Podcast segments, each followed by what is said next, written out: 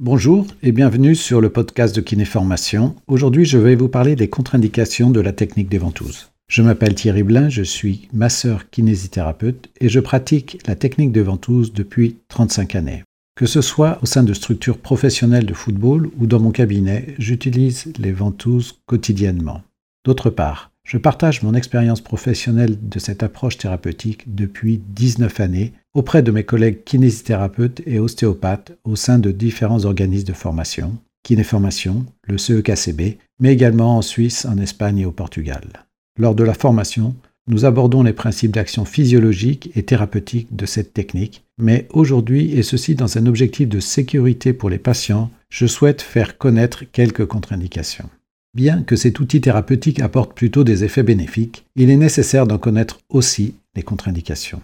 Recevant régulièrement des appels à l'aide de collègues face à des situations imprévues après la pose de ventouse, je peux affirmer que la plus grande contre-indication repose sur le fait de ne pas être formé et de l'utiliser sans en connaître les conséquences. Bien que cette technique soit pratiquée sur tous les continents et ce depuis des siècles, elle n'en demeure pas moins une thérapeutique pouvant présenter des effets indésirables. Souhaitant répondre aux standards des connaissances médicales et paramédicales, je vais partager avec vous quelques critères pouvant exclure l'utilisation des ventouses dans notre contexte professionnel. Tout d'abord, pas de ventouses sur les faces antérieures et médiales du corps humain. Pourquoi?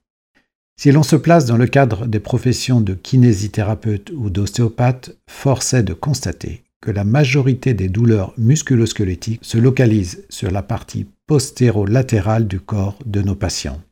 Il existe bien quelques exceptions, comme la pubalgie par exemple, mais elles sont rares.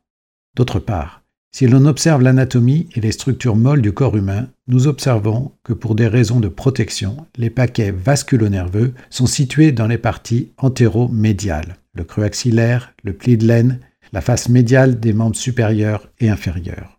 Donc, poser des ventouses sur ces régions n'est pas sans risque pour ces structures nobles sous-jacentes. De plus, du fait de la souplesse des tissus antéromédiaux, lorsque l'on pose une ventouse dans ces régions, l'afflux sanguin est beaucoup plus conséquent que dans les parties postérolatérales. Or, notre objectif n'est pas de mobiliser du sang, mais bien d'améliorer la trophicité des tissus.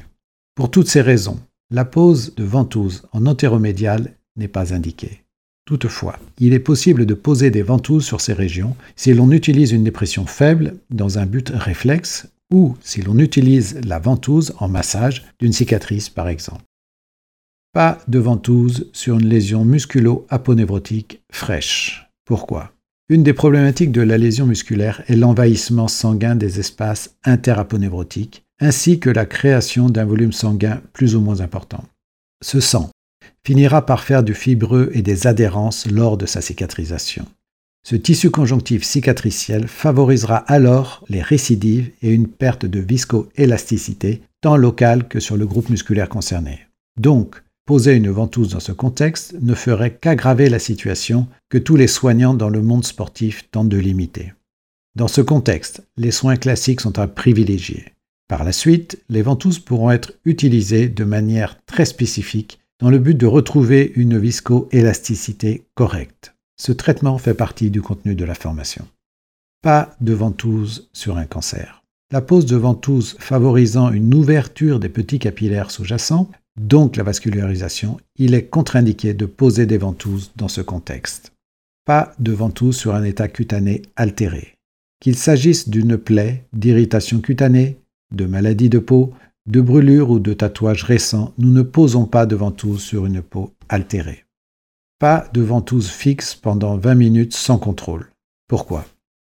Bien que le temps de pose des ventouses n'ait pas fait l'objet d'études spécifiques, la pratique, tout autant que l'expérience, montre qu'un temps trop long et une aspiration trop forte n'apportent que des désagréments. Par exemple, flicten, collection de sang et parfois douleur ou contracture.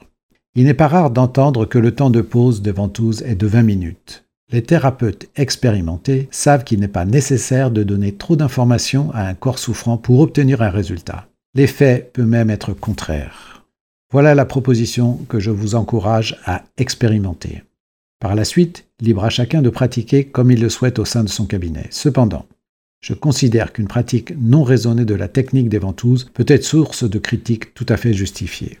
Donc, expérimentez et décidez ensuite ce qui vous paraît logique, efficace et surtout non délétère.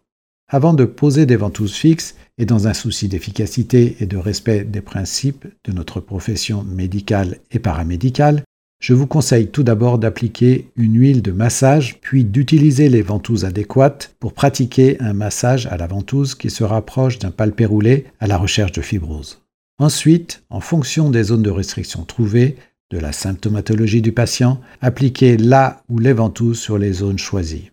Puis, observez les réactions locales ainsi que celles de votre patient, son confort, sa gêne ou sa douleur. Vous observerez que tous les effets bénéfiques se déroulent dans les 10 premières minutes, alors que les effets délétères apparaissent entre 10 et 20 minutes.